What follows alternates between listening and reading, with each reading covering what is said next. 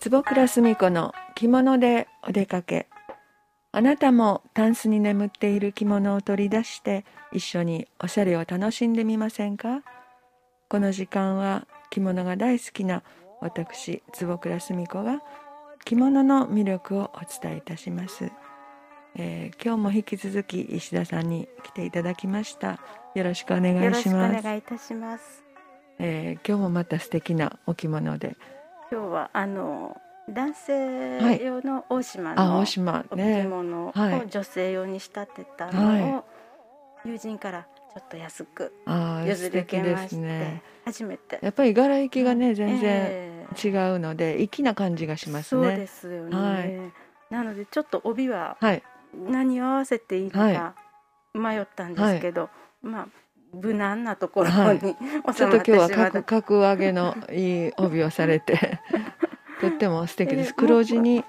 それはなんですが花から草かな？花模様ですね。すね。はい。その帯締めがすごくね、あの赤い赤茶というかね、はい、エビ茶色のいいお色ですね。なんかまあ全体的にちょっと暗いトーンになってしまったので、はい、帯締めだけ、そうなんか秋のイメージでとっても素敵です。ありがとうございます。そして帯揚げは白でちょっと息それがちょっと息さを出してますよね。はい。あまり数がないので、えー、少ない中いろいろとね上手にまあ何を合わせても楽しいお着物ですよね。えーうん、あの真っ赤とかね赤とか。帯ですはい。もういろんな楽しめますね。そういう無地感覚のお着物でまして。うん。その男物の生地よっていう時点でちょっと普通とは違うので、はいはい、もう全然普通と違うコーディネートをした方が逆に楽しめると思います。なるほど、はい、はい、挑戦してみます、ご主人とちなみにペアでいかがですか？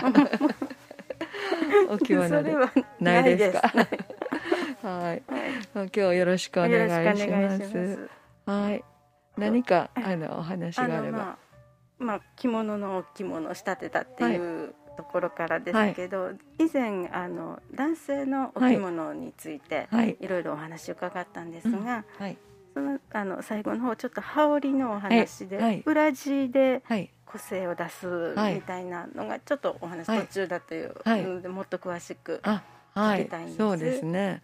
あのなんでしょう。男性のお着物って、うん女性に比べると柄行きがほとんどないですし、特に織物が多いので、はい、あの友禅を描いたりいう、ね、絞りを絞ったりいう場所がないですから、はいその羽織の裏羽裏っていうんですけれど、その羽織の裏にこうちょっとそう友禅物であったり、織物もあるんですね。ドンス織りみたいなのをされたりアンティークで多いんですが、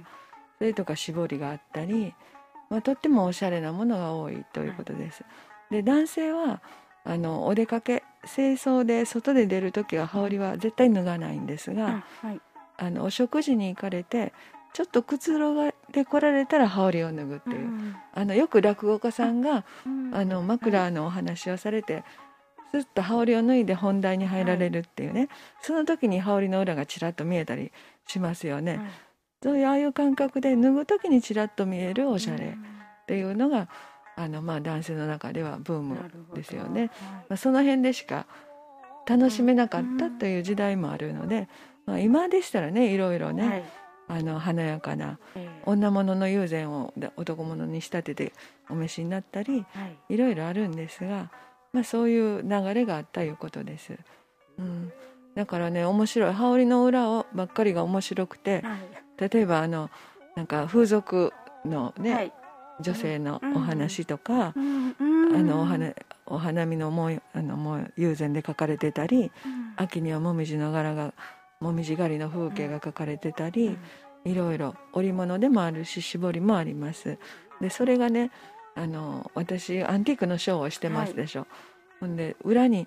あの眠らしとくのがもったいないからと思ってひっくり返して裏を表にこう全く逆さまにリバーシブルの羽織みたいにひっくり返してショーに出てもらったことがあるんですね。そしたらずっと四六時中その羽織が、の裏が見えますね、背中の、門の代わりにこう柄があるみたいな。で羽織って不思議とリバーシブルになってるね、縫い目が全然見えないので、なんかそれもおしゃれでなんかねもう一時学生さんがよく羽織の裏を見せて、はいはい、あの着たはってジーンズの上からでもそんなんも流行った時期があっていや私が流行りの最初ブームを作ったかなみたいな。きっとそうです、うん、本当になんかあのローマ字があったり、英語が書いてあったり織物があったり。唐獅子があったり、もうすごい楽しい香りがあるんですね。あの富士山に日本だから富士山とか、まあ結構海外の人にも喜ばれますし、ね、ぜひね羽織の裏、はい、今のコーディネートとしてはそんなんも楽しめるんじゃないかと思います。すね、はい、はいありがとうございました。またいろんなことで楽しめたらいいと思います、はい、お相手は着物大好き坪倉澄子でした